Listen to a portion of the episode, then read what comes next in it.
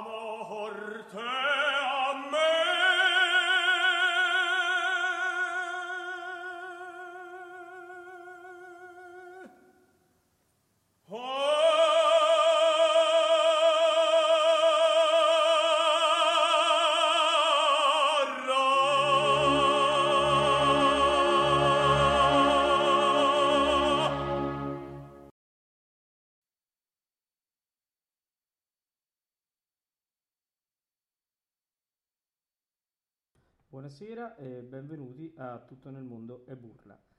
Eh, la puntata di oggi è una puntata speciale perché eh, ospitiamo oh, nella nostra radio ospitiamo eh, la, mm, l'evento che eh, praticamente eh, festeggia i 100 anni della nascita di Corelli. Ehm, quindi siamo in attesa di collegarci eh, con eh, l'Associazione Internazionale Culturale Ettore Bastianini che organizza l'evento. Intanto salutiamo Massimiliano. Sì, ciao, buonasera a tutti. Eccoci qua, siamo in attesa di eh, collegamento, come hai poc'anzi detto, del collegamento con l'Associazione Internazionale Culturale Ettore Bastianini che si occuperà questa sera appunto, anzi questa sera è la prossima serata domani, manderà... anzi nel pomeriggio, domani nel pomeriggio, pomeriggio alle 17. No, ecco, esatto, non la prossima sera, ma la prossima eh, domani, nella giornata di domani, domani pomeriggio alle 17. Ehm, ehm, ci sarà appunto questo appuntamento, questa conferenza eh, web eh, Zoom tramite la piattaforma Zoom che noi abbiamo, eh, manderemo in onda eh, integralmente sia questa sera che domani pomeriggio quindi è una eh, trasmissione di tutto il mondo e burla un po' particolare, è, ma è, per noi è veramente un grande onore poter fare eh, questa, diciamo, eh, fare questa trasmissione in questo modo. Sì, infatti è un grande onore, un grande piacere. Eh, intanto vi comunichiamo chi saranno i relatori e che si alterneranno tra oggi e domani. Allora eh, avremo eh, Graziano Corelli, Cetti Gentilamenta, Piero Mioli, Maurizio Modugno, Alessandro Mormile, Simone Piazzolla. Il tutto è eh, diciamo um, è, a cura di Valerio Lopane e Luisella Franchini. Bene, io in attesa uh, che cominci eh, la, la diretta uh, andrei a, sentire ancora Trovatore. Eh, che dici Massimiliano? Sì, sì, ascoltiamo appena ci scuseranno i nostri radioascoltatori se interromperemo bruscamente la, la, la, la trasmissione del, del, Trovatore di Corelli, eh, ma eh, appena sarà il momento entreremo in diretta con eh, l'Associazione Internazionale Culturale Ettore Bastianini. Oh, eh, chiediamo scusa se sentirete dei rumori, ma eh, siamo collegati con tre console e quindi dobbiamo eh, dare spazio insomma, per il collegamento. Intanto andiamo avanti con la musica.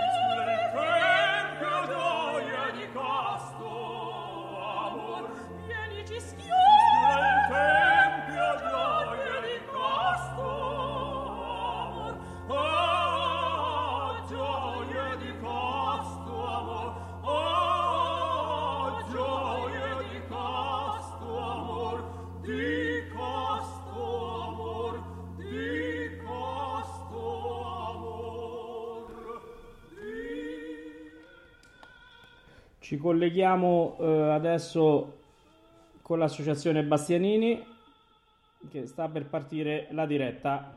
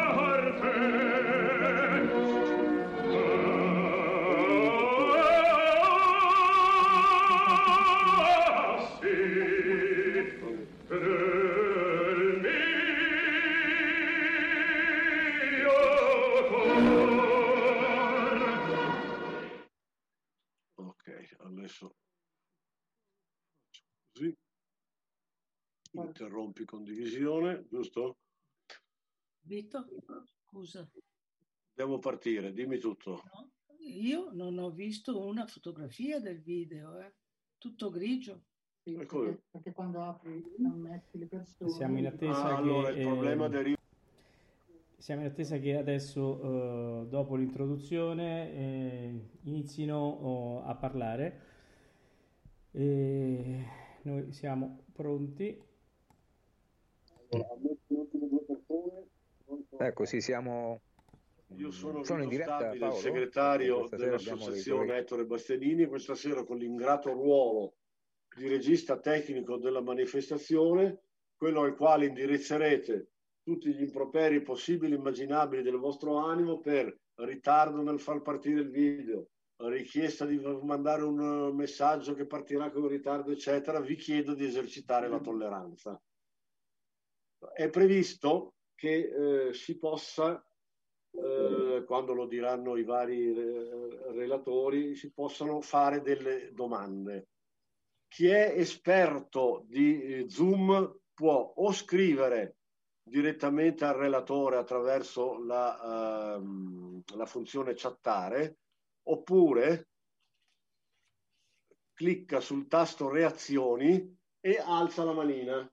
In questo momento capiamo che eh, che c'è qualcuno che vuole fare una eh, domanda. Quindi io auguro una buona serata a tutti e diamo il via alla manifestazione. Ci sarà qualche secondo morto adesso perché il tecnico deve fare alcune registrazioni.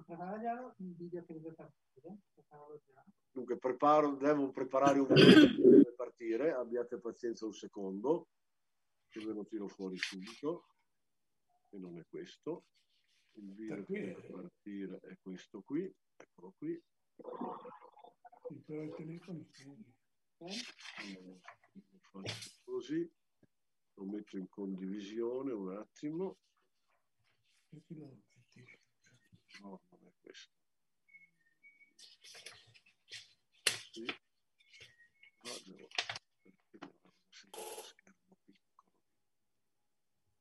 Allora, condividere il video è questo, condividi suona video, condividi.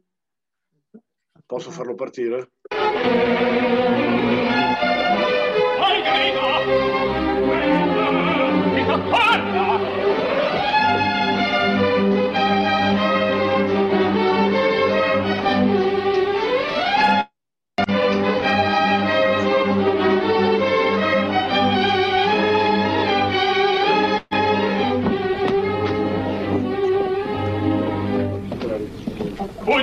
Feito siete, no, vi debbo la vita. Erano assassini, presa il campo così. Franco dirò, qual per qual gioco. Comprendo, la destra, sì, ma come? Si nobile d'aspetto, a quella vista scendesse. Nuovo sono, con ordini del general soli ai giunsi. Senza voi morto sei, ordite a chi debbo la vita. Qual caso? Pria il mio nome dirò, non sappia il vero. Don Felice de Bornos, aiutante del duce. Io capitan de granatieri, Don Federico Herrero. La gloria dell'esercito. Io l'amistà mi invia, la chiedo e spero. Io pure della vostra sarò fiero. Amici, in vita e in morte,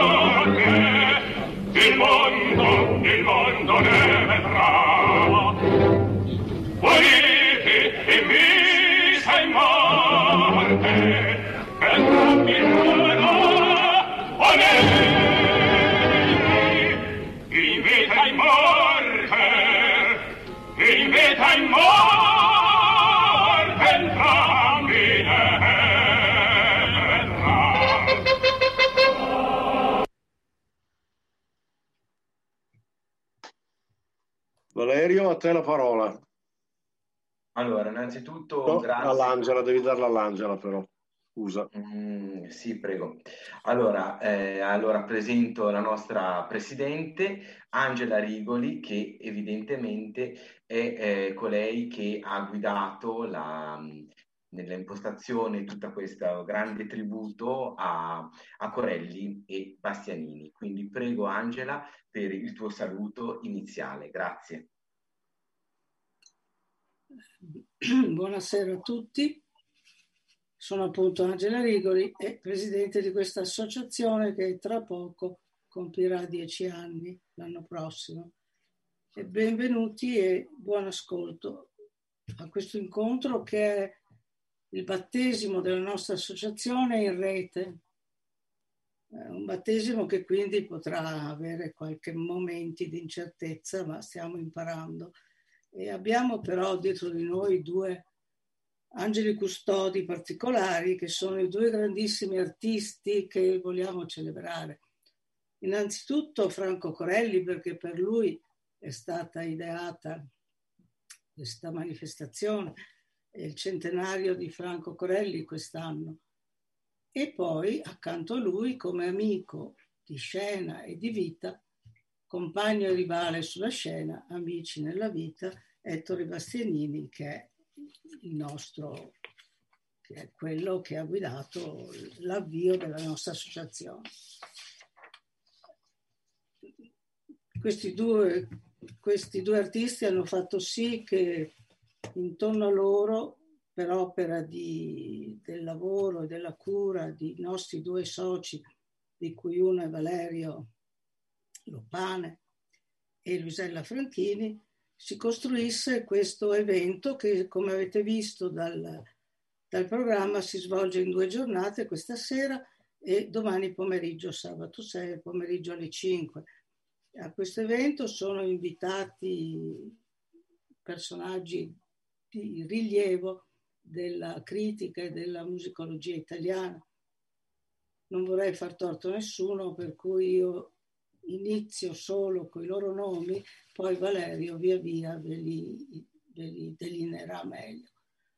E quindi partendo in ordine di apparizione, diciamo come nei titoli di coda, c'è Valerio Ropane e Luisella Franchini che sono soci della nostra associazione e che hanno curato diciamo, la costruzione di questo evento. Poi abbiamo il grande eh, piacere di avere con noi Graziano Corelli, cugino di Franco, che ci parlerà di lui e della sua arte. Dopodiché un altro amico e socio della nostra associazione, il critico musicologo Alessandro Mormile, concluderà diciamo, il nostro incontro. Potrei do un breve cenno a quello di domani per invitarvi a essere presenti perché molto, sarà molto importante e bello anche quello, in cui avremo come ospiti il eh, musicologo Maurizio Modugno e il nostro musicologo e punto di riferimento di tutte le nostre manifestazioni, che è Piero Mioli. Inoltre avremo in collegamento la critica musicale o cronista musicale Cetti Gentile Amenta che eh, conobbe Corelli e anche la moglie di lui e potrà quindi raccontarci i suoi ricordi. Per finire abbiamo ospite eh, Simone Piazzola che tra l'altro oltre ad essere un baritono ormai a livello internazionale tra l'altro fu anche il nostro primo premio Bastianini nel 2017. Ecco, non vorrei dilungarmi troppo, per cui lascio che Valerio prosegua con la presentazione.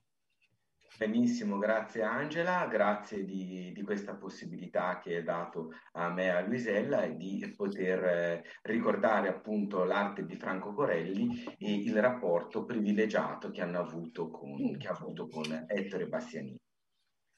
Accanto a me in questa prima tranche di interventi che avranno appunto come oggetto la costruzione e gli eventi che hanno legato eh, Franco Corelli e Ettore Bastianini, appunto è Luisella Franchini, che eh, in questi anni si è dedicata allo studio proprio storico della biografia di Ettore Bastianini, diventandone poi una grandissima esperta. La, l'inizio del, del, mio intervento è stata la citazione del, del Poliuto che è del, del, duetto con Paolina Io dimentico, sarò di te giammai. Ed è una scelta evidentemente evocativa perché quando si pensa a, eh, a Corelli e Bastianini, uno dei primi pensieri è sicuramente quello rivolto a, ehm, a Poliuto ma d'altra parte la loro conoscenza è avvenuta circa una decina di anni prima. Quindi abbiamo il, un ricordo con cui vogliamo iniziare con, con Luisella questo nostro momento, che è un ricordo che addirittura tocca proprio gli anni della formazione fiorentina.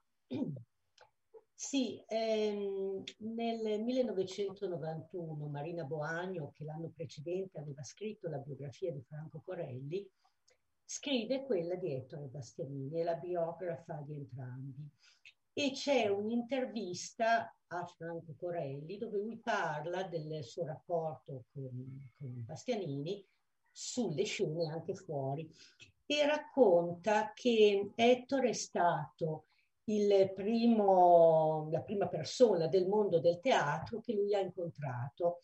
Lo ha incontrato nel 1950 a Firenze dove Corelli frequentava il eh, centro di avviamento lirico del teatro comunale e dice che erano, si trovavano nella stessa pensione, vicino appunto al teatro comunale, e mm, insomma sapevano uno dell'altro, però dice Corelli, eravamo ambedue così schivi, così chiusi che in realtà non ci siamo mai rivolti la parola. Il ricordo che ha eh, di Bastianini è che lo sentiva ogni mattina in bagno cantare sempre la stessa aria, che era Non piangere gli U. E questa gli è rimasta impressa perché eh, Bastianini allora era un basso e chiaramente Non piangere gli U non è l'aria di un basso. E dopo allora, dopo quell'episodio, quell'incontro del 1950, si trovarono insieme per la prima volta, sempre a Firenze nel maggio del 53, in Guerra e. Beh, assolutamente questa, questa produzione di quest'opera di Prokopiev voluta da Arturo Zinski è sicuramente un, una tappa fondamentale per Ettore Bastianini perché a seguito proprio di, di, queste, di, questa produzione incomincerà a diventare un, un grandissimo baritono e a eh, superare appunto la, la, notorietà che aveva come basso, quindi a conquistare una grande fascia di pubblico. Sicuramente dall'altra parte c'è anche la curiosità di avere Franco Corelli. Parlo più di curiosità perché in questa prima produzione, proprio essendo l'opera un'opera di altissimo respiro e proprio legato, un po' come il romanzo Guerra e Pace, insomma, ad essere un grande affresco, la parte di Corelli è nel complesso non ampissima, ma ha appunto il vantaggio di essere la prima incisione che possiamo conoscere di Corelli stesso. Dobbiamo aspettare però qualche anno perché Franco Corelli e Ettore Bastianini ritornino ancora insieme e siamo legati a una produzione però non eh, prettamente belcantistica ma bensì di eh, fine Ottocento. Abbiamo due opere, una del repertorio italiano verista che sono i Pagliacci e l'altra Carmen, che saranno diciamo per Corelli Carmen evidentemente uno dei capisaldi del suo repertorio e per certi versi anche ben presente nella produzione di Bastianini, verrà, fatta, verrà data infatti all'Arena di Verona, poi al, ehm, a Bilbao e ugualmente si chiuderà questo momento diciamo che, che, che comprende appunto il, il 57 ma giungiamo fino al gennaio del 58 a Parma. In mezzo appunto a queste produzioni di Carmen c'è anche Pagliacci, che eh, sicuramente rimarrà un, un, titolo importante per i due autori, per i due esecutori, però appunto non abbiamo purtroppo testimonianze di, eh, di incisione, a differenza invece di quella che era Guerra e Pace, che lo rende per questo più interessante. Ecco, poi eh, nel 1958 alla Scala invece comincia una serie di opere di genere diverso. Ecco, di quali opere si tratta? Allora, diciamo che il 58 alla Scala è un momento di, di grande importanza. Diciamo che eh, giungiamo in dicembre a chiudere la, eh, la stagione con l'Eracle di Endel. L'Eracle di Endel, come tutte le produzioni endeliane di cui già Corelli era comunque un personaggio attento, noi sappiamo che esiste anche un Giulio Cesare di, eh, nella carriera iniziale di Corelli e eh, come riconoscerà poi Fedora Barbieri che era presente in entrambi gli allestimenti, c'è sicuramente una cura e una sensibilità da parte di, di Corelli nell'approssimarsi, avvicinarsi a questo repertorio.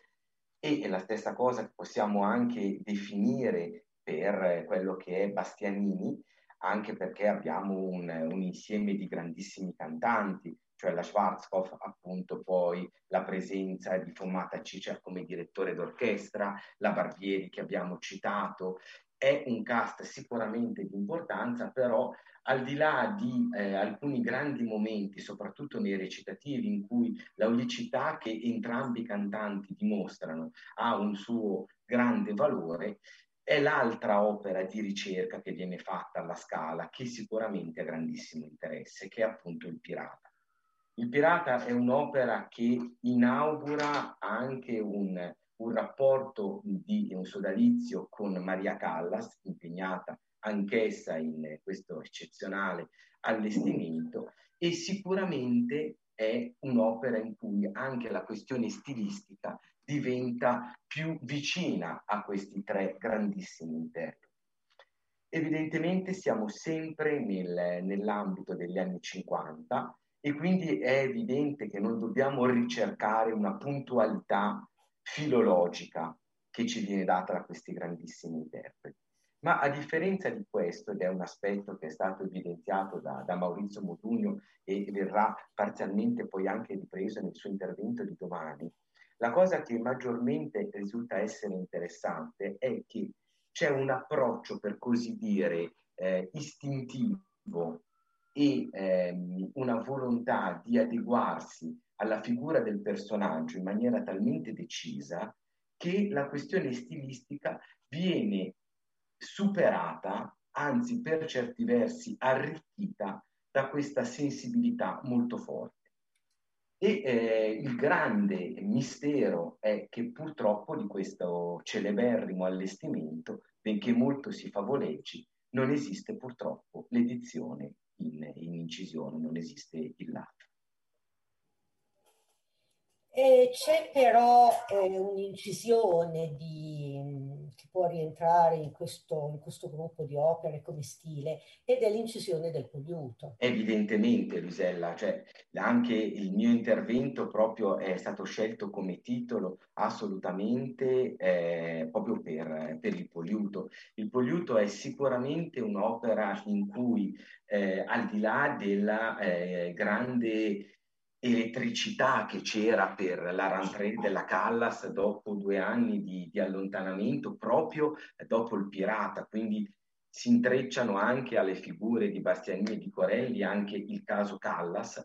Evidentemente il Poliuto rende veramente a pieno quest'idea che abbiamo detto, cioè il, il canto che, eh, che, noi ritroviamo appunto di eh, Poliuto proposto da Bastianini e da Corelli è sicuramente quantomeno mh, vicino in maniera proprio di timbro, di modalità distinto a quello che veniva richiesto ai primi esecutori. Soprattutto la bronitura del, dei colori delle voci, dobbiamo immaginare che, e poi il professor Mioli in questo è sicuramente molto più, più, esperto di quanto lo posso essere io, essendo un autentico storico della vocalità, appunto la vocalità di Dupré piuttosto che quella di Polini, che erano i due eh, primi esecutori del, dell'edizione francese del, del Poliuto, sicuramente ritrovano questo clima. E l'aspetto aulico, la sensibilità fortissima e anche una mh, qualità vocale veramente incredibile, creano il, il miracolo di rendere l'opera Poliuto ai nostri occhi e ai nostri orecchi oggi un grande capolavoro grazie proprio alla sensibilità e alla resa eccezionale che questi tre interpreti danno, anche perché hanno legato saldamente il loro nome proprio all'opera. Non si può, in altri termini, pensare a un poliuto che non sia quello della Callas, di Corelli e di Bastianini. Dall'altra parte, poi, eh, però, Luisella, forse il, il massimo livello raggiunto da Corelli e Bastianini è nel repertorio verdiano e in quello verista e sicuramente una delle cornici in cui maggiormente hanno saputo brillare è stato proprio il Teatro San Carlo. Ecco, noi io Valerio abbiamo intitolato questa seconda parte del discorso con un versetto del Trovatore che è l'amore, l'amore ondardo, eh, la frase del Conte di Luna, certo. perché eh, queste opere, soprattutto del repertorio verdiano, ma anche di quello verista vedono ehm, i due, il tenore, il baritono in questo caso Corelli e Bastianini, come rivali certo. in, eh, in, una, in, storie d'amore molto appassionate, in, in, certi casi anche molto violente. Certo. Allora, partendo dal San Carlo abbiamo tre eccezionali rappresentazioni. Sì. Eh, una è la forza del destino del 15 marzo 1958. Certo. Poi, eh, sempre del 58, ma a novembre, abbiamo l'Andrea Chenier e poi l'anno successivo, a novembre, l'Adriana Le Couvreur.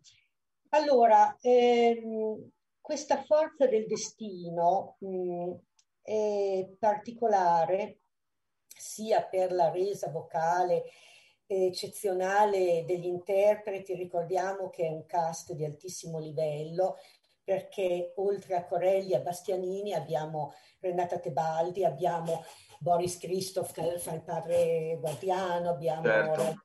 Eccetera. E, per quel che riguarda i due interpreti, Mm. oltre alle bellissime voci, abbiamo anche un, un eccellente mh, ruolo come attori. Per esempio, eh, Modugno faceva notare proprio nella critica di questa, nell'esame di questa Forza del Destino di Napoli, dove mh, fra i due, eh, Carlo di Vargas, Bastianini e Don Alvaro Corelli, si crei una forma di dialettica amore-odio Sì. ehm, che eh, crea questo gioco di attrazione, di repulsione, alla fine poi eh, di violenza nei confronti del- dell'amico prima e avversario dopo. È una, mh, una realizzazione questa appunto di altissimo livello, ma è di altissimo livello anche poi l'Andrea Chenier di novembre. E a proposito di questo Andrea Chenier, io vorrei mettere un piccolo ricordo che mh, è di un- uno studioso, eh, Bruno Cagnoli, uno studioso di Zandonai, che la sera del 29 novembre 1958 si trovava appunto fuori dal San Carlo quando escono questi artisti e mh, Corelli viene, c'era Antonietta Stella presa d'assalto e mh, Corelli viene circondato da un gruppo di belle signore, poi rappresentanti di Ancona della sua città e comunque la moglie di Cagnoli si avvicina a Corelli e dice ma eh, come mai non, non pensa di cantare la Francesca da Rimini, appunto il marito era un esperto di Zandonai. Certo. E Corelli dice: No, no, signora, non...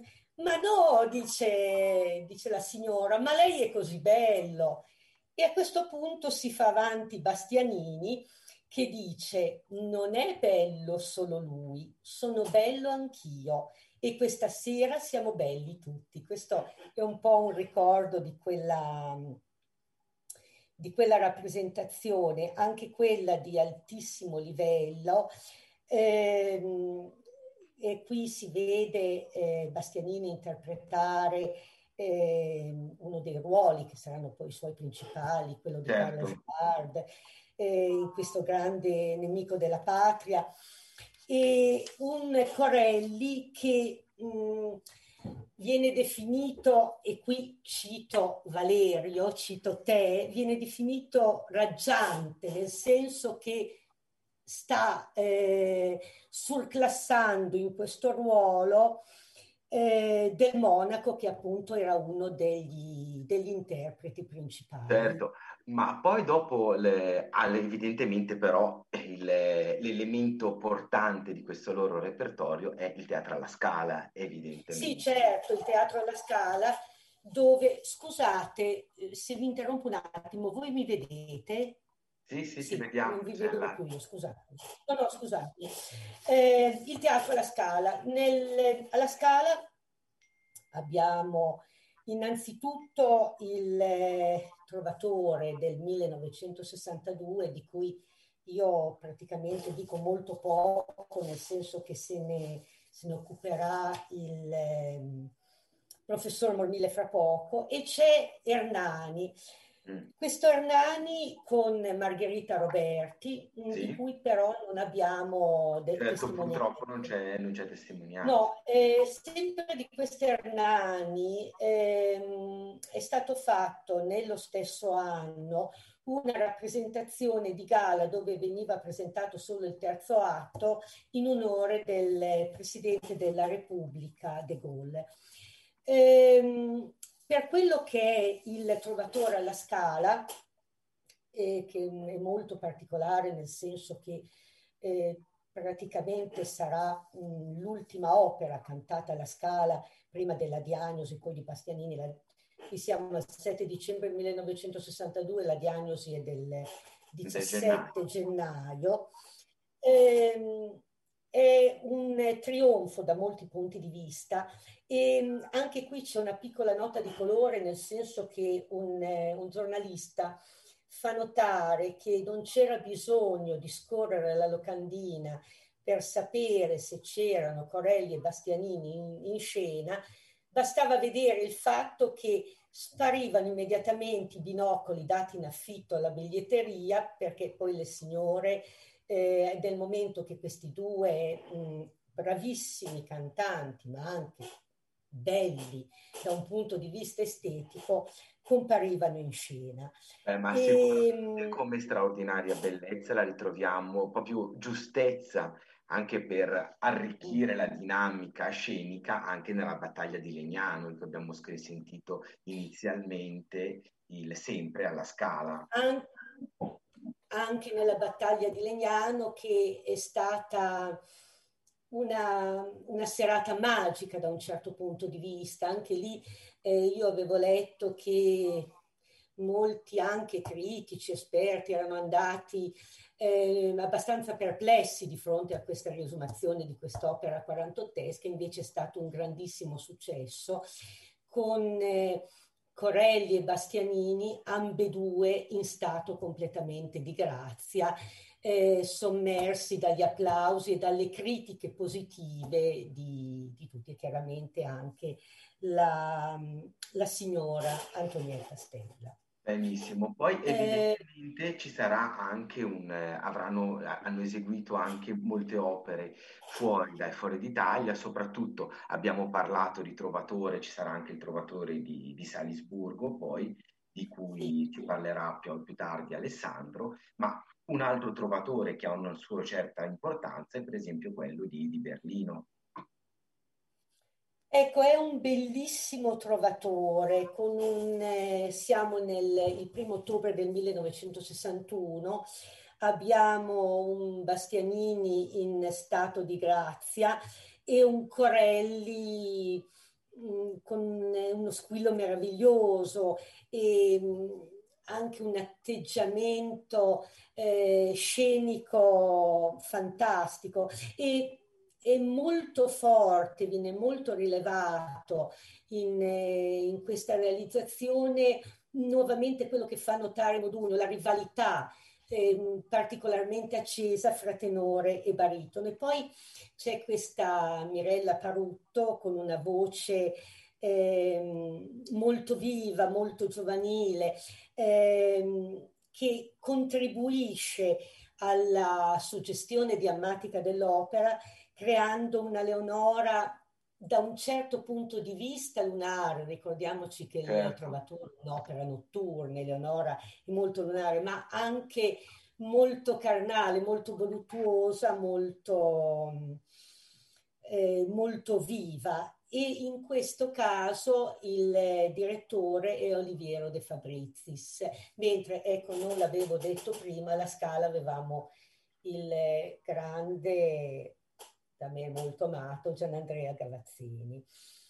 Poi eh, abbiamo sempre a Vienna un grande Andrea Chenier con Renata Tebaldi.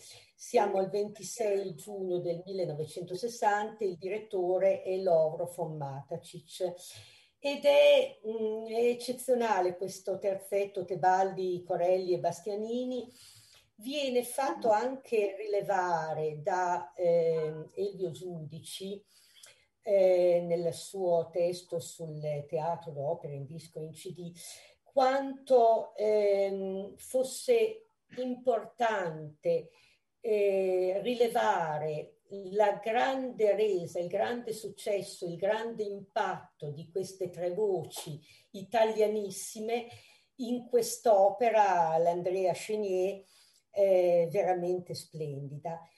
Tanto che un critico che era presente in serata dice, ma non lo so, mi chiedo come si potrà ancora realizzare l'Andrea Chenier con cast diversi eh, quando si è ascoltato l'altissima qualità di questi, di questi tre artisti. Ecco, ehm, se poi vogliamo concludere, ecco, mh, mm, abbastanza velocemente, anche perché è una conclusione un po' mesta, si incontrano ancora Corelli e Bastianini negli Stati Uniti nel 1965. E mm, sappiamo che il 1965 è l'anno delle, dell'addio alle scene dietro i Bastianini, la sua ultima rappresentazione poi sul palcoscenico del Metropolitan l'11 dicembre. Qui abbiamo una Forza del Destino a gennaio al Metropolitan e poi un Andrea Chenier a Los Angeles nel mese di novembre. Ehm, un mese prima del definitivo ritiro certo, di Bastianini. tra l'altro anche... proprio il cast era poi lo stesso perché c'era sempre comunque la Tebaldi e quindi... Sì, e um, anche qui c'è um, una testimonianza di Renata Tebaldi che um, dice che quando lei e Corelli, che non vedevano da un po' di tempo Bastianini, l'hanno visto, per quanto la voce fosse bella, la tecnica fosse perfetta, l'aspetto era un aspetto comunque sofferente. E anche a, qui, a questo proposito, mh, mm, Corelli ha un ricordo, anzi direi il ricordo con cui chiude poi questa intervista con Marina Boagno. Certo. E dice... Mh, mm, Ettore stava male, la voce per quanto sempre bella si era un po' schiarita e nessuno era ufficialmente al corrente della sua malattia, quindi noi amici e colleghi pensavamo si trattasse di una crisi momentanea, tant'è vero che Corelli offre al collega un farmaco che lui aveva utilizzato in caso di una brutta faringite, e così, come dire, glielo consiglia, glielo offre, dice che sul eh, primo momento Bastianini non dice nulla, ma poi gli telefona, gli dice che lo ringrazia, ma che no, il suo problema non è un altro, questo farmaco non poteva risolverlo assolutamente. E questa è l'ultima volta in cui Ettore, eh, Franco Corelli eh, vedrà Ettore Bastianini eh, che poi morirà nel eh, gennaio del 1967 a Sirmione, più o meno un anno. Allora, io Luisella ti ringrazio per questa nostra iniziale pennellata che occorreva un pochino a tutti i intervenuti a cui va il mio saluto, il mio benvenuto. Vedo appunto l'amico Alessandro Mormile, il, amico Piero Mioli, vedo tante, tante persone appunto che condividono con noi questo momento e va tutto il mio ringraziamento. A loro va poi anche la possibilità, come diceva precedentemente Vito, se desiderano di fare qualche domanda su questo momento prettamente storico che serviva appunto per inquadrare in maniera diciamo rapida ma sintetica ma nel contempo chiara un po' il, i personaggi e il rapporto che c'è stato tra artistico tra Corelli e Bastianini.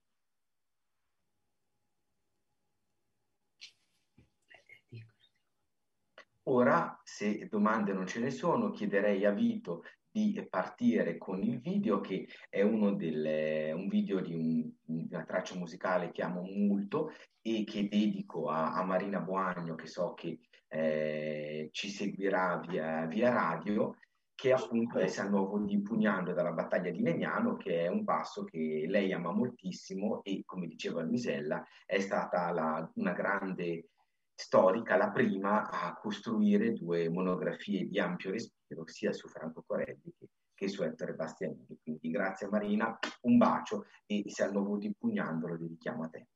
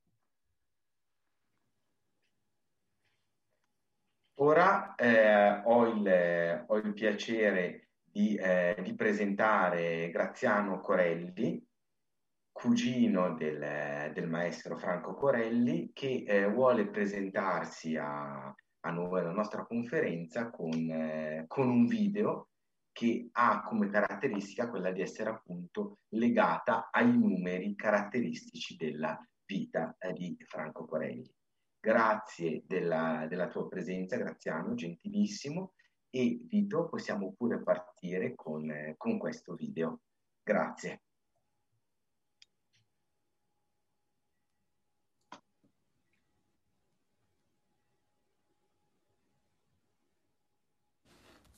Buonasera a tutti e grazie per avermi onorato di presenziare, seppur da lontano, a questo incontro. Perché l'arte e i numeri di Franco Corelli, potreste chiedere? Ecco la risposta che si svilupperà nel tempo che mi è stato assegnato. Per quanto attiene l'arte, vi sono pubblicazioni che illustrano tecnicamente le qualità che hanno permesso a Franco di essere considerato una delle voci liriche più interessanti del secolo. Io ho letto diversi di questi libri, ma la mia preparazione musicale non mi consentiva e non mi consente di capire a fondo i contenuti espressi. Eppure, sentendolo e vedendolo cantare, non pensavo al do, al si bemolle, ma alla emozione che mi prendeva il cuore. Gli avevo esposto quanto sto dicendo in una delle frequenti chiacchierate che nell'ultimo anno della sua vita abbiamo trascorso insieme e riassumo quanto diceva.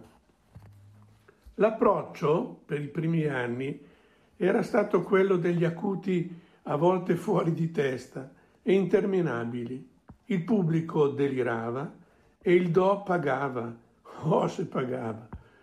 Ma pian piano mi sono imposto di coinvolgere il pubblico per emozionarlo. Bello il boato dopo l'acuto, ma la lacrima e la disperazione che emozioni fanno provare. Per questo ho lavorato tanto, tanto, rinunciando ai piaceri del quotidiano, ma non mi pento. Avrei potuto continuare dopo le recite di Bohème a Torre del Lago. La mente è prevalsa al cuore, ma a volte mi pento. Per documentare le sue interpretazioni ci sono più di 200 live e una discografia che supera i 300 dischi, molti CD e diversi DVD. Prima di dare i numeri vi propongo una serie di fuoriscena vissuti in prima persona o raccontatemi da alcuni dei tanti corelliani che hanno avuto la fortuna di incontrarlo. 1952. Amava ricordare come il maestro Vincenzo Bellezza lo convocò il mattino della recita di, Andrea, di Adriana de Couvreur per, Giuseppe, per sostituire scusate, Giuseppe Campora indisposto. E lo fece provare nella, sca- nella sala 51, fino a poco prima dell'entrata in scena dicendogli Corelli, ci vediamo per la recita, tanti auguri. La sala 51, Franco l'aveva definita la sala del re bemolle, perché proprio lì squillò il primo. 1959, recita del 23 aprile Teatro La Scala, Trovatore. Rientrando nel camerino numero 9, al termine del secondo atto, accusa un generico malessere che peraltro non riesce a definire. Sembra un dolore al costato, ma poi è una raucedine e il diaframma è teso. Non posso, non posso più cantare stasera, vallo a dire al maestro Votto. Sembra proprio determinato. Gli si dice che alla Scala non ha mai sospeso una recita, ma replica con voce possente: E beh, c'è sempre una prima volta. E Loretta prende la palla al balzo dicendogli: Senti Franco, che la voce adesso è bella, chiara, pulita, canta, non aver paura. No, non canto. E Loretta sfiduciata: Franco, fai come credi, ma ricordati che il tuo sostituto, il tenore Gianni Iaia, alla pira spara il do naturale. Mm, pausa di alcuni secondi, un paio di vocalizzi e torna dopo circa un'ora in scena ed interpreta da par suo il terzo e il quarto atto. 1960. In calendario erano otto le recite alla scala di Andrea Chenier, ma la prima recita in programma è stata salvata per un improvviso abbassamento di voce di Franco Corelli. Da mm, Mario del Monaco l'ha appunto salvato, al quale Franco ha fatto pervenire subito un telegramma di ringraziamento e del Monaco telefonicamente il giorno dopo ha carinamente risposto che per lui era stato un onore sostituirlo. 1963, 27 febbraio, Teatro La Scala, Trovatore. Dopo due atti ero in camerino con un amico corelliano e scherzavamo. Alla chiamata in scena ci saluta dicendo mi raccomando un applauso lungo, lungo dopo la si ben mio perché me carico e intanto mi riposo prima della pira. Inaugurazione della stagione alla Scala nel 1963 con cavalleria rusticana. Prima della recita mi ha raccontato Arrigo Michelini di Modena, grande fan ed amico, di una telefonata il pomeriggio della recita a Lauri Volpi perché temeva che la cantata d'ingresso non si sentisse. E Lauri Volpi, cantandogli al telefono la siciliana, lo sollecitò a spingere in avanti la voce, assicurandolo che tutti, anche dal ridotto della, prima, della seconda galleria, avrebbero sicuramente sentito e come. 1967 ottobre, Metropolitan, Romeo e Juliette. La scena del balcone, Romeo chiede, con il strappa eh, emozioni, definiamolo, il si bemolle filato che si rompe. Guarda Mirella Freni e gli fa capire che il pubblico non l'ha sentito. Erano cominciati gli applausi. Di rientro in camerino Loretta lo accoglie dicendo Bravo Franco, il si bemolle è stato uno dei migliori. Volano pedate a mazzi di fiori. 1970 Metropolitan, cavalleria rusticana.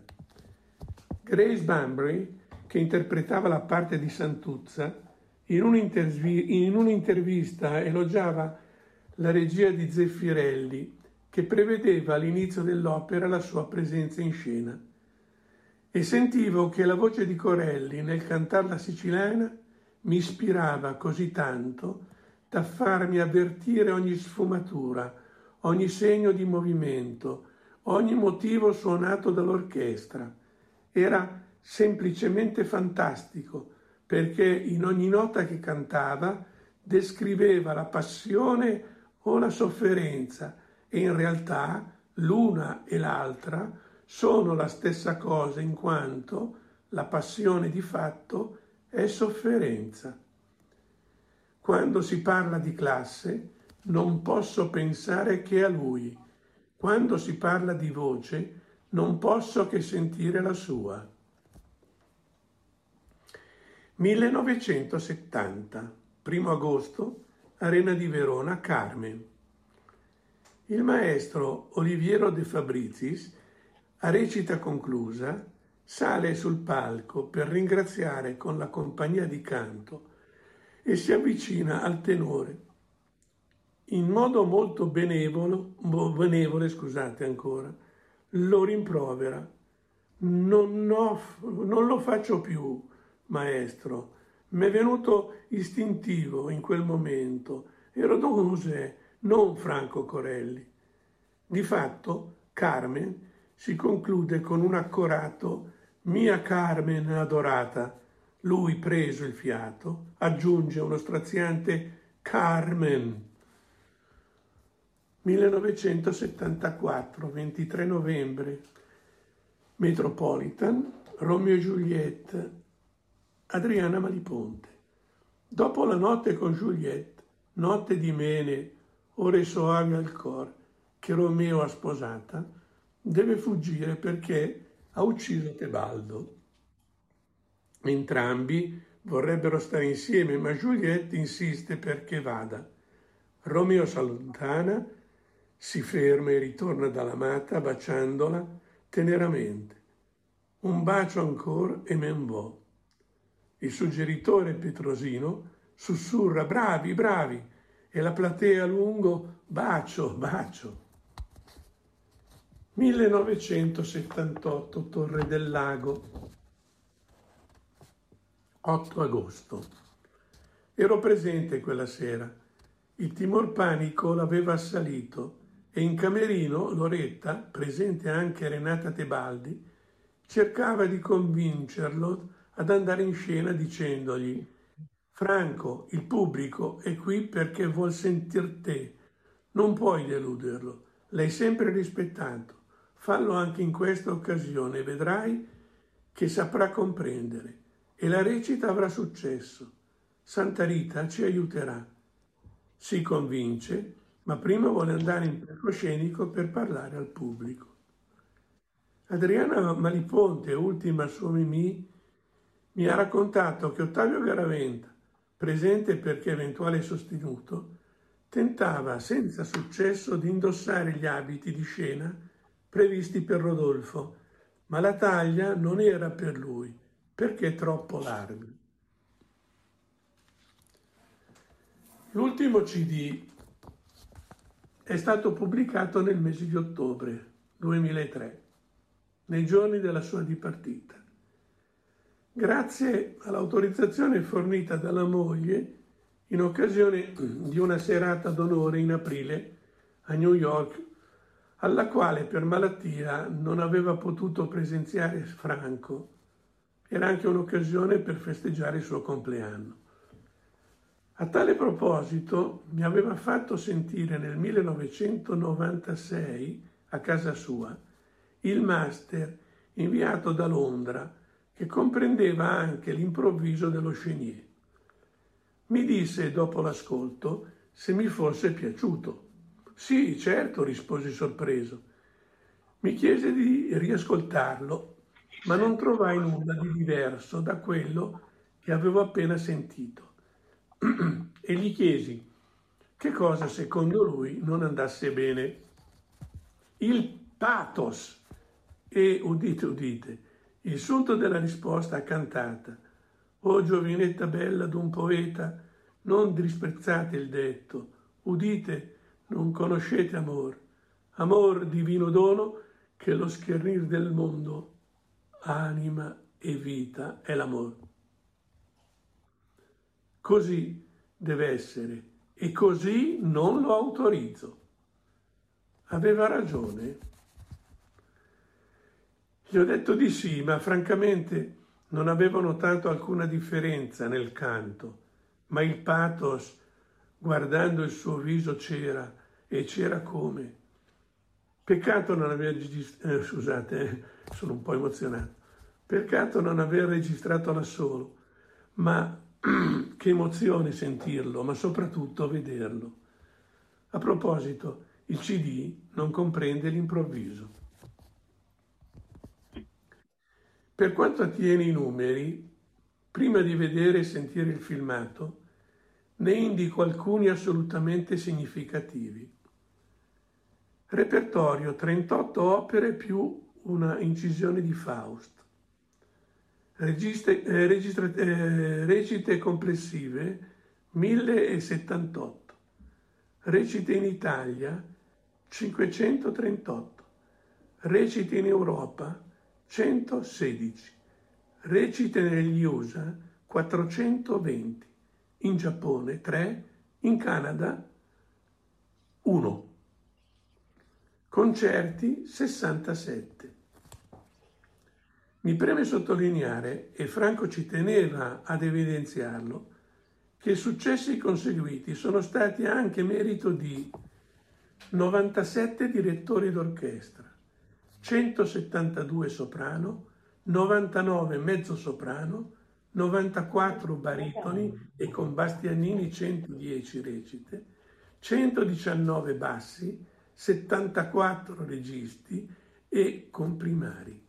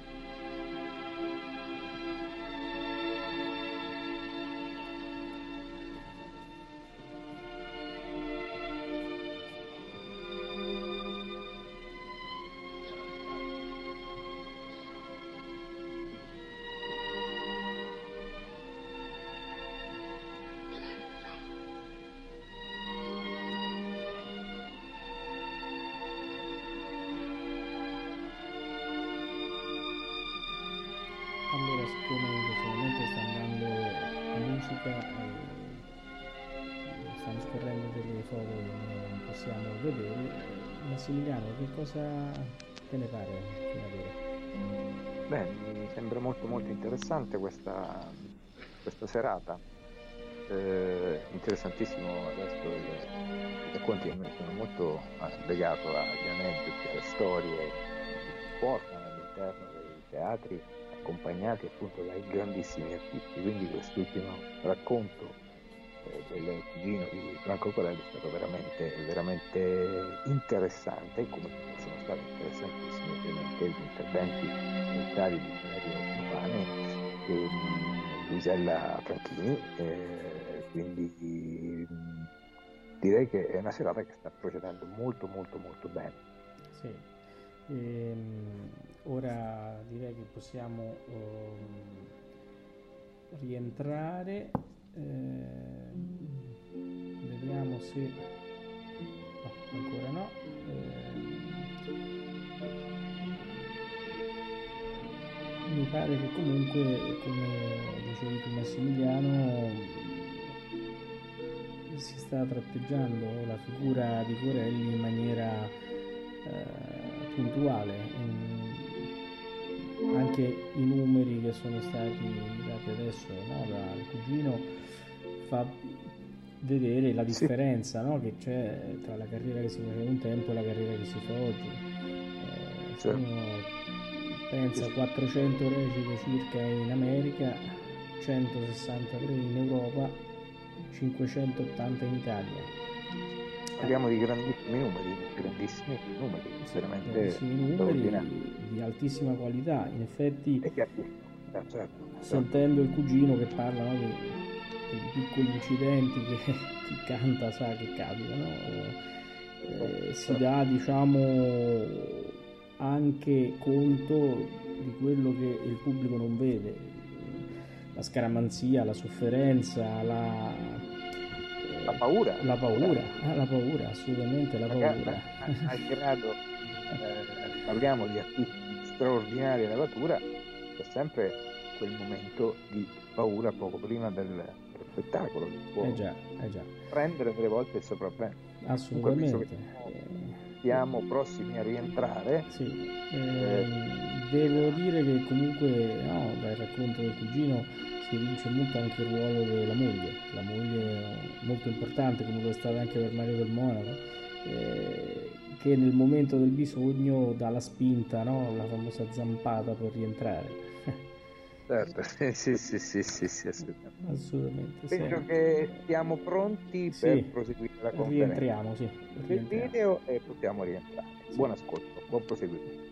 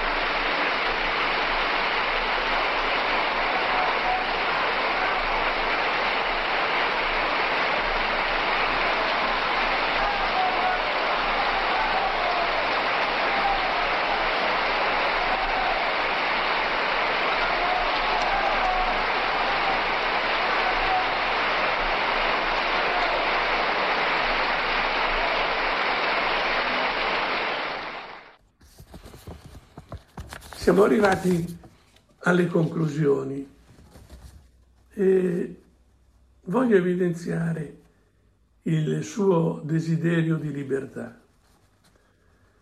Da un punto di vista personale, credo che sia doveroso mettere in evidenza un aspetto che negli ultimi anni, se prima poteva essere una sensazione, è diventato una certezza, e cioè il fatto che lui non abbia mai conosciuto e goduto la libertà. Mi spiego meglio e parto dalla discussione. Nel 2003 è stato ricoverato al Policlinico di Milano. Quando è uscito per la riabilitazione l'abbiamo accompagnato in una residenza specialistica vicina a Como. Quando siamo arrivati, era il 12 febbraio, ci hanno accompagnati nella suite al piano terra, a lui riservata. Mentre Loretta e mia moglie provvedevano a sistemare i bagagli, noi siamo usciti nel parco di Betulle. Stavamo camminando, parlando tranquillamente, e stavo chiedendo a Franco se riteneva che il posto fosse adatto, eh, potesse andare bene, quando improvvisamente si è messo a correre con le braccia spalancate dando l'impressione di voler abbracciare l'aria. Questa è un'immagine che non dimenticherò mai. Ho proprio concluso. Vi ringrazio per avermi ascoltato e vi auguro un felice anno nuovo. Allora, eh, innanzitutto siamo noi che ringraziamo te, Graziano, per questa tua grande testimonianza, soprattutto eh, per il fatto di avere anche condiviso con noi dei, dei ricordi personali. Io vorrei ancora farti un paio di domande se hai piacere di, di rispondermi. Allora, eh, sicuramente quello che l'immagine che ci facciamo di, Corelli, io ho avuto la fortuna di, di vederlo una volta sola a una celebrazione per il premio Caruso in conservatorio a, a Milano ed erano gli inizi degli, degli anni 90. Ho ricevuto una, un'impressione fortissima, soprattutto vedendo questi occhi grandi e di una dolcezza incredibile. E questa è la mia immagine di, di Corelli. E mi sono, anche per quello che dici, mi sono fatto l'idea di un uomo nel complesso anche molto semplice, ma è un'idea reale, come poteva coniugare questa sua semplicità con la grandezza che invece dimostrava nelle sue creazioni sceniche. In effetti, in effetti devo, devo dire che lui aveva il terrore, eh, passatemi pure il termine, di essere usato. Se lui si trovava insieme a persone che conosceva, con le quali aveva condiviso altri momenti, era particolarmente arguto, simpatico, divertente. Ma se c'erano persone che non uh, conosceva, aveva questo timore, per cui il più delle volte, per evitare qualunque problema, rifiutava di andare, soprattutto negli ultimi anni, rifiutava di andare a incontri nei quali lo omaggiavano, lo, lo apprezzavano, lo ricordavano. E questo per molte persone, per, credo, ma possiamo pensare che ognuno decide come meglio crede, eh, lo, lo, ritenevano un superbo, una persona che si voleva sempre levare al di sopra. Invece non era così. Non era così e anche con eh, in diversi anni, in modo particolare negli ultimi anni, ho vissuto una vita vicino a lui Bene, negli ultimi anni io non l'ho mai sentito una volta mettere in discussione il, eh, il valore dei colleghi di, eh, di, tenori ed altri cantanti. Mm. E tra l'altro, voglio aggiungere, a me spiace sì.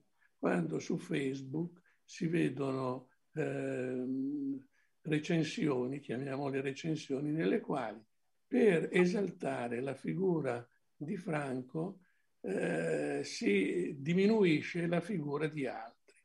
Non bisogna fare paragoni. Ognuno ha un proprio modo di porgersi, ognuno una voce particolare e non per questo deve essere preferito uno all'altro e dire che l'uno è particolarmente bravo e tutti gli altri sono un po' così. Certo. Questa è una, una considerazione che mi, mi, mi, è venuta spontanea adesso con la domanda che mi hai fatto.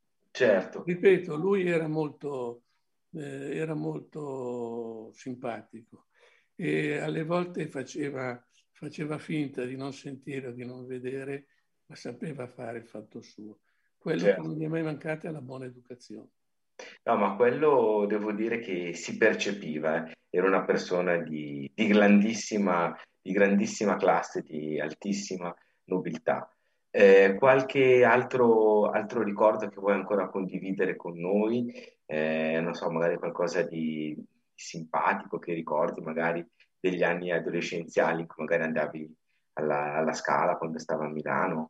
Allora, eh, la, eh, l'adolescenza io non l'ho vissuta con lui perché abbiamo un po' di anni di diversità tra mm. l'altro, mm. mia età.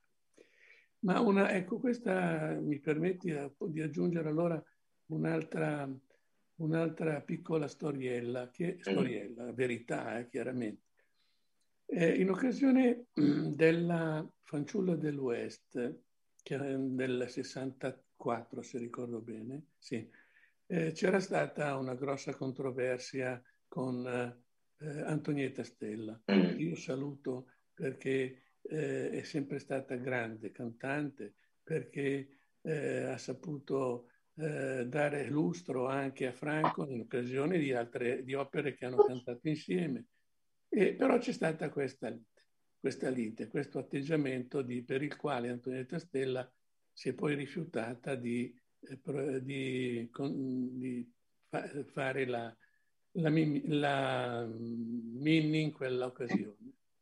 E, mi risulta che poi comunque la pace sia stata consolidata. Certo. Sta di fatto che eh, è corsa voce, è stata sostituita dalla Gigliola eh, Gioni, certo. E con la quale Franco aveva già fatto una... Sì, alla Scala, sia all'inizio degli anni 50. 56. Sta di fatto che eh, correva voce eh, che, che, alcuni fans di Antonietta Stella eh, avessero intenzione di dare un po' di movimento e sì. nel primo atto, quando c'è l'ingresso di eh, Jones, il, il eh, pubblico eh, ascoltava e mh, ad un certo punto nell'aria Amai la vita l'amo e, è ancora bella ma par c'è un acuto finale. Io non voglio dire dossi perché non vorrei poi sbagliare. Per cui io, eh, Loretta e io eravamo eh, dietro il, in palcoscenico e aspettavamo questo momento che poteva essere un momento veramente pericoloso. Invece il, l'acuto è stato particolarmente bello, intenso, pieno, con un applauso non indifferente, come del resto eh certo. la è sempre andata così. E io ho preso e me ne sono tornato su alla, in seconda galleria a battagliare, a battagliare perché erano sempre battaglie divertenti molte volte, qualche volta un po' meno, no? ma c'era, c'era tanto, c'era tanto, come dire, eh, tanta voglia di, di, di, di, parlare, di sentire. Certo. Mm, ce ne sarebbero tante altre. Ce, no, ce ne sarebbe una, ma vi racconto anche questa. Va bene, dai, grazie. L'ultima. Eh, al Metropolitan con Anna Moffo mm. eh, c'era eh, Romeo e Giulietta. E nel terzo atto c'è la cerimonia di, di matrimonio. E mm, un momento di tregua c'è per i due, per i due interpreti. E l'Annamoffo si rivolge a Franco, e io lo dico in modo, eh, non è proprio così che l'ha detto, ma si dovrebbe intendere, e dice, senti Franco, ma com'è che io con tanti tenori con i quali ho cantato e tutti hanno, qualche volta si sono mosse un po' le mani, ma hanno un po' così. E lui con tranquillità le risposte. E te perché non lo fai con me? Non so se è chiaro il concetto.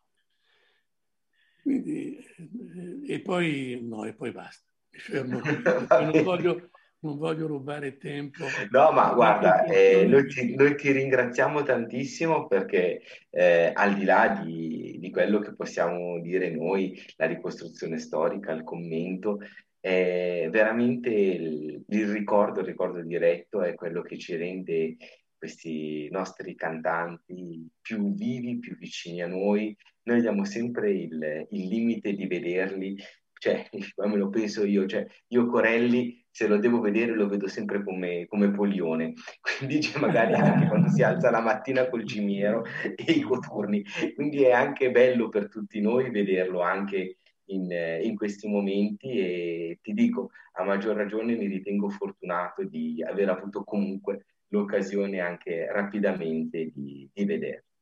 Ora... Ringrazio, voi, ringrazio invece molto voi per la serietà con la quale avete collaborato, per eh, la disponibilità che avete manifestata e per questa occasione che mi avete dato di ricordare Franco. Ma grazie a te ancora, grazie. Allora, eh, poi eh, adesso abbiamo la, la possibilità di, di godere di, di, un video che è dal trovatore Scaligero, quello che abbiamo nominato prima più volte con, con Luisella Franchini, del 7 dicembre del, del 62, che preluderà appunto al, all'intervento legato proprio al, al, al, al Trovatori del 62 di Franco Corelli e di Ettore Bastianini, il cui relatore è, è l'amico Alessandro Mornile. Quindi buon ascolto con questa pagina grandissima del, del Trovatore appunto della Scala. Grazie Vito.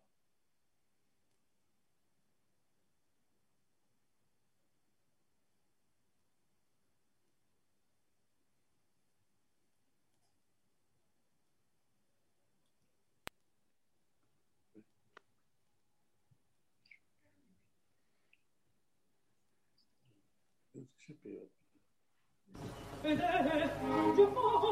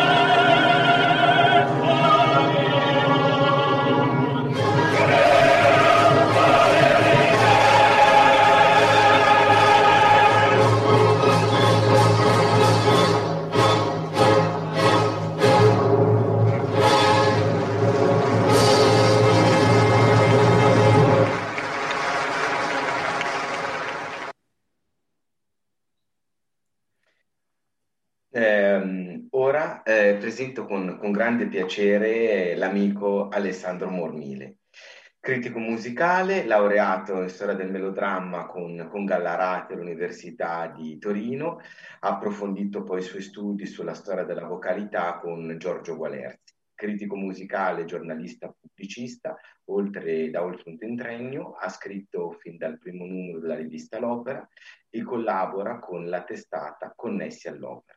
Pubblica nel 2010 Controtenori, la rinascita dei nuovi angeli, una, un saggio sulla prassi esecutiva nell'opera barocca, eh, edita dalla Zecchini. Ha preso parte a diverse sessioni di giuria per l'assegnazione del premio Abbiati. Ora, eh, innanzitutto grazie Alessandro di, di, essere con noi questa sera e a eh, parlare in, in amicizia in questo nostro salotto virtuale di, di, Corelli e di Bastianini che è sempre un, un, piacere straordinario ed è una festa per tutti noi. E questo penso che sia qualcosa di, di grande che, che, ci accomuna e questa è la parte veramente più, più bella che, che, ci ha dato questo, questo diciamo, esilio forzato in casa nostra del, del Covid, una bellissima opportunità. Eh, abbiamo parlato appunto del 62 come un momento importante che ha come nervo proprio quei due trovatori. Due trovatori che si collocano però nel cammino di Franco Corelli e di Ettore Bastianini, che è un cammino molto particolare che porta appunto a questi due trovatori del 62. No, eh, Alessandro, non ti sentiamo. Aspetta un secondo. Vito, per piacere, se vogliamo vedere di dare il microfono ad Alessandro, per piacere.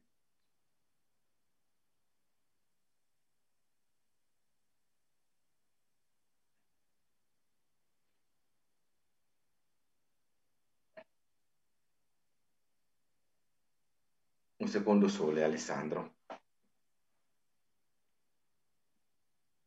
Ora in teoria prova un pochino. Il microfono qua risulta che ce l'ha, che però va e viene. Va e viene. Allora, magari Alessandro, prova a togliere il video, magari eh, ti, ti, ti, sentiamo soltanto, magari è più facile così. Proviamo, eh, grazie.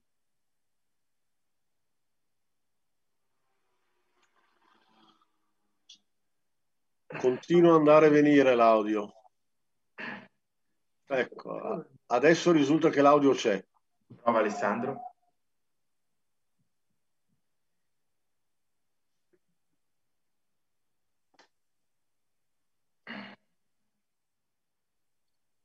Adesso vediamo un attimo.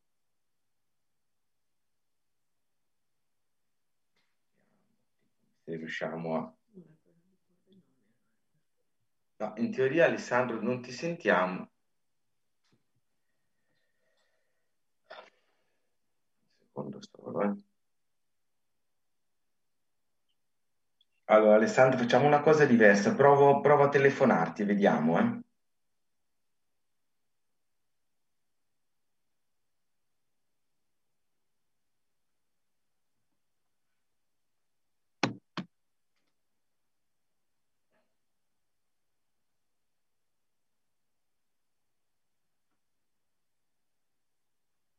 Vediamo un pochino se riusciamo. Messaggio gratuito. Allora, vediamo se riusciamo in qualche maniera a recuperare l'intervento di Alessandro.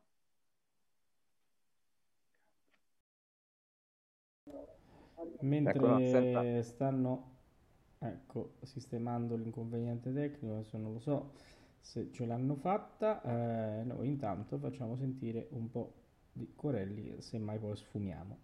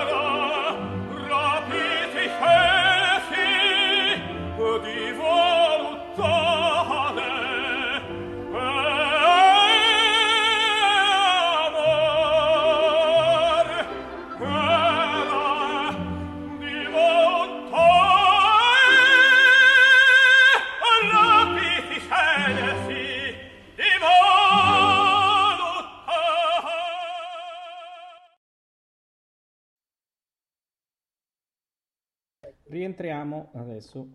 in questa maniera. Allora, noi dicevamo appunto che il 62 è per eh, il, ehm, sia eh, Corelli che Bastianini arrivano dopo un cammino abbastanza particolare e differente.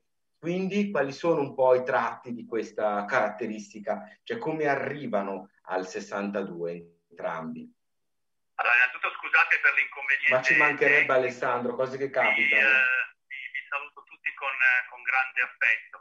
Beh, io vorrei innanzitutto ringraziare molto la professoressa Luisella Franchini perché ha fatto un lavoro meraviglioso ricostruendo tutta cosa, cosa che fanno solo le professoresse, diciamo, ricostruendo attraverso le cronologie, le statistiche, che non sono mai aridi elenchi, eh, si capiscono bene le carriere dei cantanti, degli artisti e in questo caso veramente aver ricostruito eh, in maniera così precisa tutte le recite che Bastianini ha eh, cantato insieme a Corelli fa capire molte cose.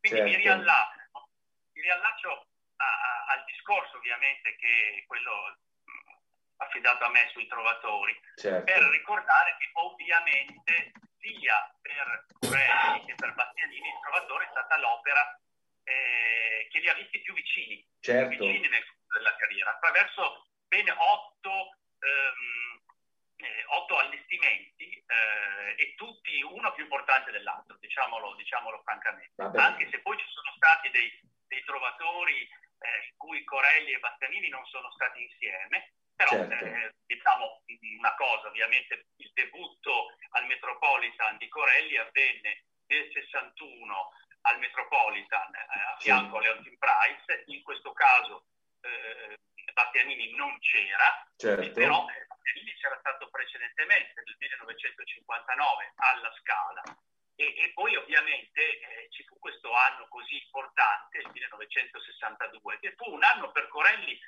importantissimo perché Corelli era diventato veramente un po' il tenore del Metropolitan. ecco, Certo. Perché questo debutto nel 1961 con il grande successo nel Trovatore, subito dopo con le recite di Turandot, avevano veramente consacrato Corelli come divo del Met. E ovviamente nel 62 questo legame col Met si era incrementato, tanto che Corelli dal gennaio alla- all'aprile di quell'anno fu sostanzialmente stabile al Met, Certo. sia Tosca che la prima Gioconda. Esatto. Poi ci furono alla scala, alla scala Valerio, famosi ugonotti. Vabbè, quello, vabbè, fu, il- fu l'apoteosi corelliana, certo. È l'apoteosi corelliana anche perché eh, in quel modo Corelli ci insegnò che si poteva affrontare un eh, eroe dell'opera romantica Mm, eh, miliarderiana Esatto. di Raul e Hugonotti, con uno stile sostanzialmente non impeccabile, mm. ma con una voce talmente straordinaria che ancora oggi, quando si pensa a Hugonotti, si pensa subito, al di là che poi ci siano tutte le critiche del caso, Ma sul fatto che certo. gli Hugonotti di Corelli non siano in stile, quando si pensa a Hugonotti si pensa a quelli di Corelli, ancora oggi. Vabbè, eh, certo.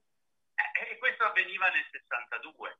E nel 62 ci fu ancora l'incisione di cavalleria, eh, eh, ci fu il trovatore a Salisburgo Mm. nel luglio, un trovatore molto importante perché non solo lo vedi a fianco della Price e della Signorate di Bastianini, ma era anche il Certo. trovatore di da Carian che approdava in una Salisburgo che non era molto avvezza diciamo a quel repertorio. Ma, ma diciamo che possiamo, possiamo anche dirle, Alessandro, che Salisburgo era un pubblico un po' come dico io, che beveva il tè col mignolino teso e quindi, sai, il trovatore era considerato un po' un'opera un po' cacciottara, autoparafrasando. Eh, eh diciamo, di- diciamo di sì.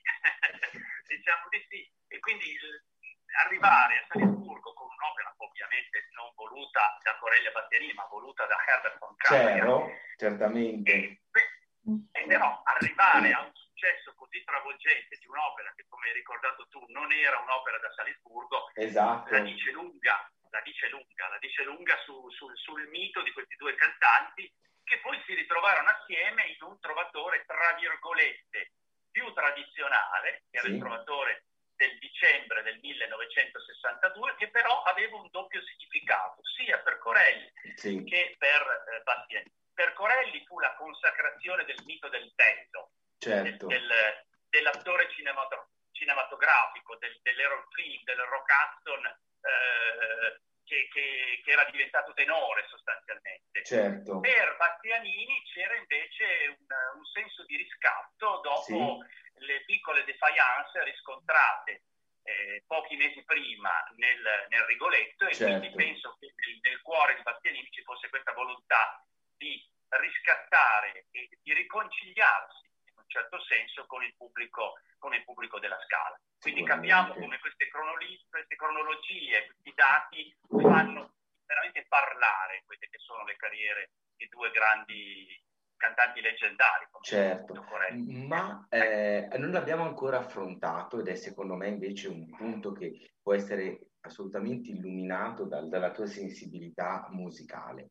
Ma questi due artisti, come stile, come fraseggio, come colore vocale, che è un colore meravigliosamente unico, perché il velluto di Bastianini e il bronzo di Corelli, cioè penso che siano veramente unici, quantomeno nella storia, diciamo, novecentesca delle, del- delle voci testimoniate. Come si potevano rapportare in, in un'opera appunto come Trovatore, in cui hai i suoi momenti deputati insieme, che possono essere il terzetto del finale primo, oppure il grande concertato che abbiamo si è appena sentito del, del finale secondo. Guarda Valerio, io ti vorrei rispondere riallacciandoti perché sono stati talmente interessanti gli interventi di prima. Io vorrei partire dal concetto e dal- dall'aneddoto raccontato dalla professoressa Fanchini, no? Quando Bastianini disse a Corelli, guarda che non sei solo tu bello, il bello sono pure io. Certo. Allora, decliniamo questo concetto di bellezza, scorporiamo il concetto di bellezza, rapportandolo a ciò che questi due grandi cantanti erano sulla scena Sì, quando interpretavano un'opera di alto valore e significato romantico come il Trovatore. No? Ecco, ci sono state mosse molte critiche a Corelli e a Bastianini per il loro particolare approccio a quest'opera. No?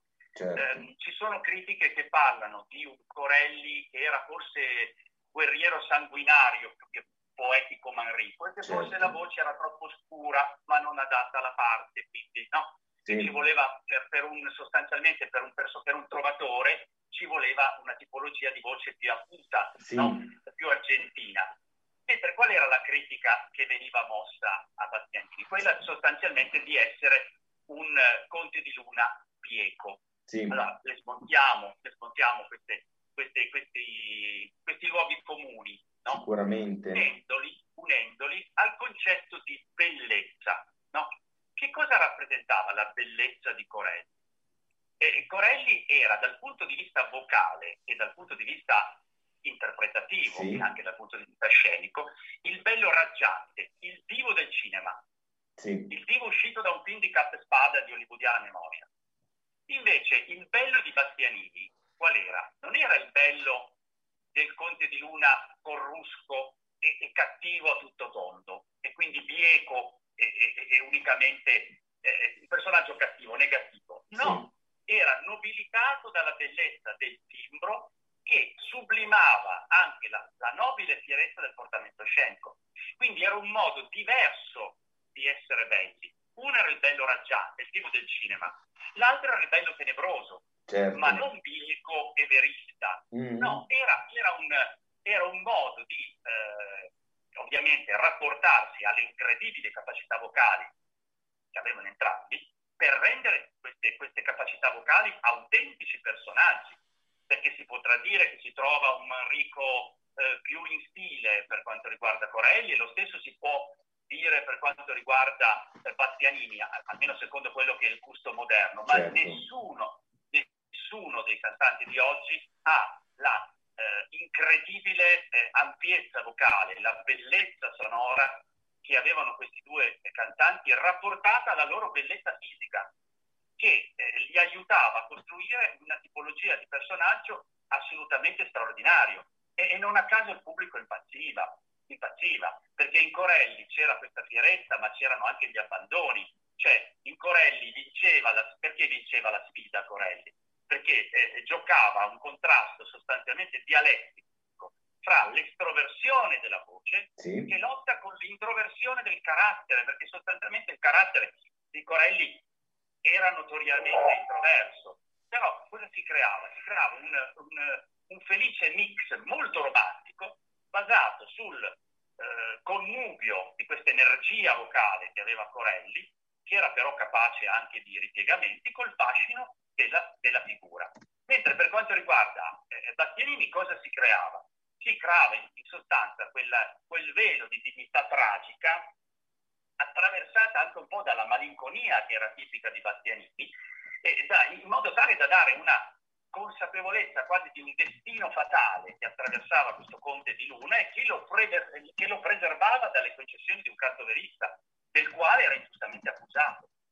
E, e, c'è una frase di Victor Hugo che dice ciò che non si può dire e ciò che non si può tacere, la musica lo esprime. Attraverso l'interpretazione e attraverso il dato musicale che questi due grandissimi, immensi cantanti riuscivano a trasmettere, si riusciva a creare un qualcosa che oggi è assolutamente ripetibile. Assolutamente ripetibile. Noi abbiamo tra l'altro ascoltato due, un momento ben preciso che è la scena del, del, del convento, no? Avete sentito l'ampiezza della cavata vocale di Corelli, no? Quando, quando pronuncia i fami scherri vibrano moltari col che è vero, no? È incredibile, fa venire la pelle d'oca. E avete notato l'accento incisivo, eh, in che modo Bastianini scolpisce le parole in una maniera assolutamente inebriante e quindi eh, si comprende perché il pubblico impazziva. Eh, oggi quando si va a teatro non si impazzisce più così, eh? eh e quindi le cose vanno anche in un certo senso un po', un po dette chiaramente. Ma guarda, di questo ti ringraziamo Alessandro, ma eh, oggi eh, è il 5 febbraio e ricolle l'anniversario della morte del maestro Gavazzini, sono 25 anni dal, dalla sua morte e eh, era il, uno dei fautori di, di, questi due trovatori. Abbiamo parlato di Karajan e abbiamo parlato di, di Gavazzini. Sicuramente importante è il ruolo del direttore anche nella resa di un'opera, poi di un'opera tanto particolare in cui veramente un direttore può dire tanto sul taglio che si vuol dare quali sono i, le caratteristiche della direzione del maestro Carian e del maestro Gavazzini e le ripercussioni sulla resa di, di Ettore Bastianini e di Franco Corelli. Guarda, dal punto di vista vocale direi che se uno ascolta, come io ho fatto in questi giorni, di seguito e facendo anche dei raffronti eh, fra le due edizioni uno percepisce che c'è una solidità di tenuta da parte di entrambi i cantanti che è assolutamente impressionante. Cosa varia? Varia eh, ovviamente l'approccio eh, di Care, anche un approccio più sinfonico, forse anche dal punto di vista orchestrale più manierato, più ricercato nel descrivere questi, questi climi, ad esempio quello quello che precede l'ingresso di Leonora, ma anche il terzetto conclusivo del primo quadro. Insomma, ci sono certamente delle raffinatezze che Karajan aveva e che non ritroviamo nel, nel Trovatore Scaligero. Ma qual è il valore aggiunto di, eh, di Gavazzeni?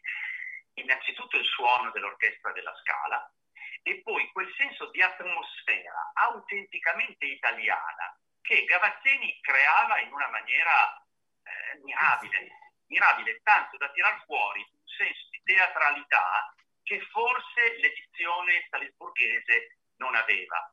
Quindi veramente dire quale fra le due sia migliore no, no, non lo saprei. Certo. Forse, forse mh, qualche puntino in più a quella scaligera che significava molto per, per i due artisti, perché segnava la consacrazione definitiva di Corelli dopo il, il trionfo degli Ugonotti e l'assoluto, l'assoluto riscatto di Battianini dopo, dopo le recite non, non, belle del Rigoletto. Eh, per, per, per uh, Battianini fu, fu, un ritorno veramente trionfale, aveva di nuovo in pugno la scala e penso che dal punto di vista psicologico per questo artista che cominciava a sentire, ahimè, eh, primi, le prime avvisaglie del male, fu un qualcosa di veramente significativo, storico, che non va contestualizzato quando si fa l'analisi critica di quello che è il rendimento anche eh, di ciò che ci trasmettono queste incredibili registrazioni. Non so cosa ne pensi. Beh, eh, sicuramente anche perché le, soprattutto la, eh, l'interpretazione è anche figlia del, del momento che si affronta nella vita, dell'aumento della sensibilità. Sicuramente l'artista ha in sé delle capacità per riuscire a, a rendere anche il, la differenza e l'evoluzione del personaggio, anche perché cresce lui stesso come persona e quindi cresce anche la sua interpretazione del personaggio, al di là poi di alcune evoluzioni che possono avvenire all'interno della voce, ma è una cosa che ho sempre creduto perché ci, non cambiamo ma, ma ci evolviamo. Ecco. No, ne, ne, ne, sono convinto, ne sono convinto. Sì. Beh, in fondo i cantanti, pur essendo eh, leggendari, perché qui si parla veramente di, di due cantanti che sono fra, voci fra le più importanti che abbiamo avuto nel Novecento e nel dopoguerra, però erano anche uomini, avevano una sensibilità e ovviamente certi appuntamenti, che erano appuntamenti che non dimentichiamo a quell'epoca, avevano un significato mediatico forse ben maggiore di oggi, nel senso che magari non c'era la televisione, la diretta televisiva, ma il pubblico sotto certi aspetti era molto più appassionato. Corelli e Battianini erano veramente dei divi a quell'epoca, mentre oggi forse trovare un cantante così popolare come lo erano questi non è così facile. Il teatro d'opera è profondamente cambiato, c'è un interesse per altri aspetti, per la regia, eccetera. Invece qui siamo veramente dinanzi a cantanti che avevano una pressione anche dietro del pubblico e il pubblico poi scaligero, lo sappiamo, è, è sempre stato abbastanza implacabile, molto, molto, molto pesante. Penso che anche Corelli sentisse la differenza di una recita alla Scala rispetto a una recita del Metropolitan e così Bastianini, anche se poi ovviamente il loro successo era, era planetario. Ecco. Sicuramente. Guarda, io Alessandro ti, ti ringrazio tantissimo per questa tua eh, restituzione sentita, viva e che soprattutto ci, ci dà la possibilità di, di, avere una nuova prospettiva anche a livello di, di interpretazione e di nostra fruizione musicale. Quello che io dico sempre che prima di essere critici siamo comunque degli amanti dell'opera e quindi è, c'è anche il piacere e l'abbandonarsi a, a godere veramente di questi timbri vocali, di queste interpretazioni eccezionali, anche con un certo tipo di, di trasporto emotivo che, che, ci rende veramente grati questi, questi momenti di ascolto. Quindi Grazie Alessandro per sì, questo vi ringrazio scusatemi davvero per, per Ma non ci sono assolutamente problemi, abbiamo risolto con, eh, in, maniera, in maniera più che, più che buona. Grazie ancora e, e ci sentiamo. Grazie Alessandro, grazie. Eh, ora eh, io passo la, con grande piacere la, la parola a, a, Vito Stabile per darvi alcuni ragguagli tecnici e poi chiuderà la, la nostra serata eh, Angela Rigoli eh, che mh, mm, presenta eh, appunto la conclusione del, della serata e ripresenterà l'evento di, di, domani pomeriggio.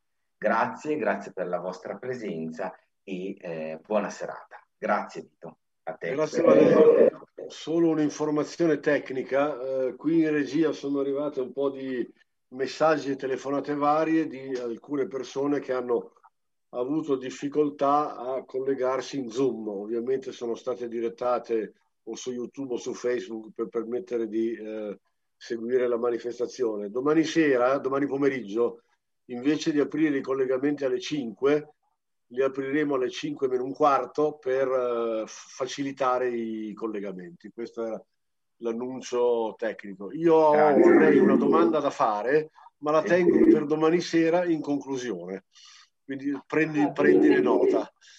Ecco, la, la, parola ad Angela Rigoli per uh, le conclusioni della, della serata.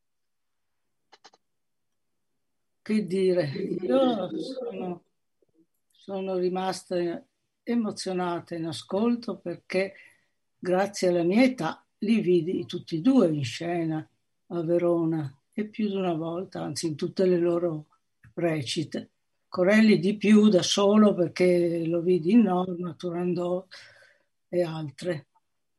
E, che dire, ringrazio tutti perché eh, a parte questi piccoli disguidi legati non tanto a noi quanto ai problemi del meteo che circonda la rete o la rete che attraversa il meteo, eh,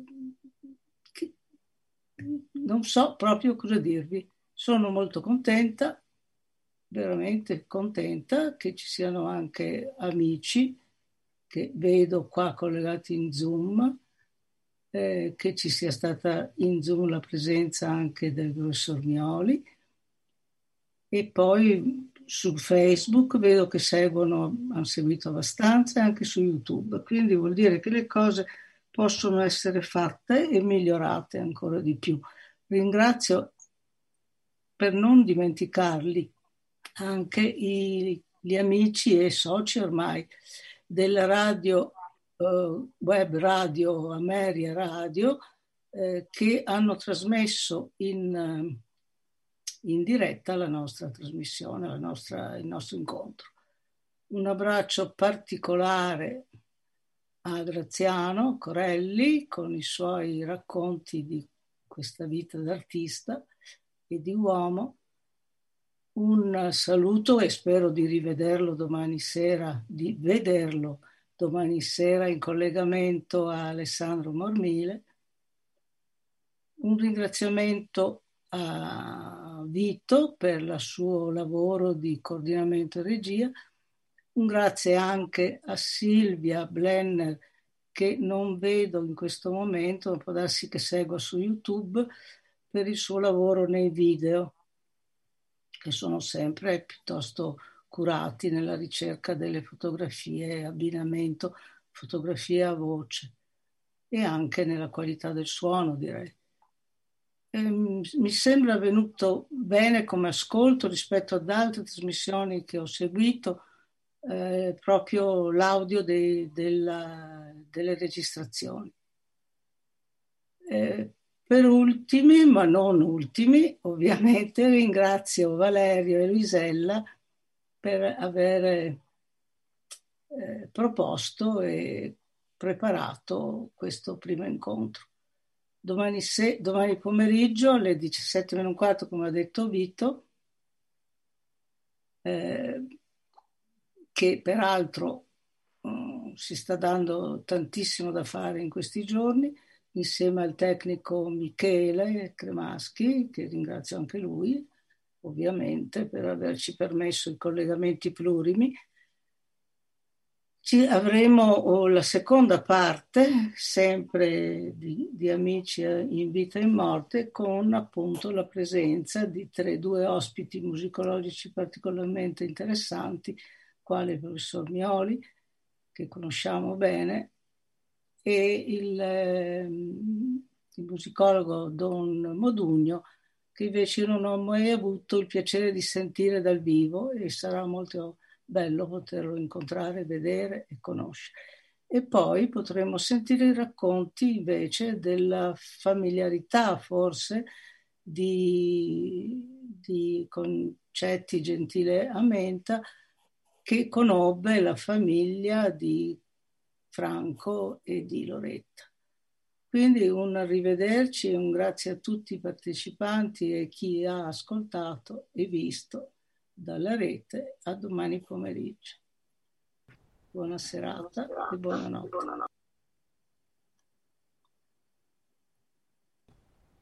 Bene, eh, si conclude con questa la prima serata eh, di Amici in vita e morte. Massimiliano, ci sei? Sì, ci sono, eccomi qua. Eh... Bene, è stata una bellissima, intensa e, e interessante, direi, serata. Sì. Eh, è organizzata appunto, ricordiamo, dall'Associazione Internazionale Culturale Ettore Bastianini in occasione, meglio, per celebrare i 100 anni dalla nascita di Franco Corelli questa conferenza ha il titolo appunto Amici in vita e in morte, ovviamente amici Franco Corelli e Ettore Bastianini. Mm, questa sera è stata la prima puntata, la prima serata, il primo incontro, il primo meeting eh, sì. cui, al quale farà seguito quello di domani alle ore 17. 17. Allora, se sei d'accordo Massimiliano, io saluterei i nostri ascoltatori riprendendo, anzi ricominciando perché l'abbiamo interrotta, eh, Meco all'altar di Venere, mh, mm, cantata da Franco Corelli, penso che è una bella conclusione per questa serata molto interessante. Che ne dici? Assolutamente d'accordo, augurando a tutti gli ascoltatori una buona serata e eh, mi raccomando, vi aspettiamo domani alle ore 17, sempre in Ameria Radio e sui canali eh, dell'associazione eh, Bastianini, eh, vi, ascoltiamo, vi, aspettiamo numerosi ad assistere alla seconda parte di questa conferenza che ricordiamo è, dire- è mm, trasmessa in diretta. Bene. Buonanotte a tutti. Buonanotte, buonanotte.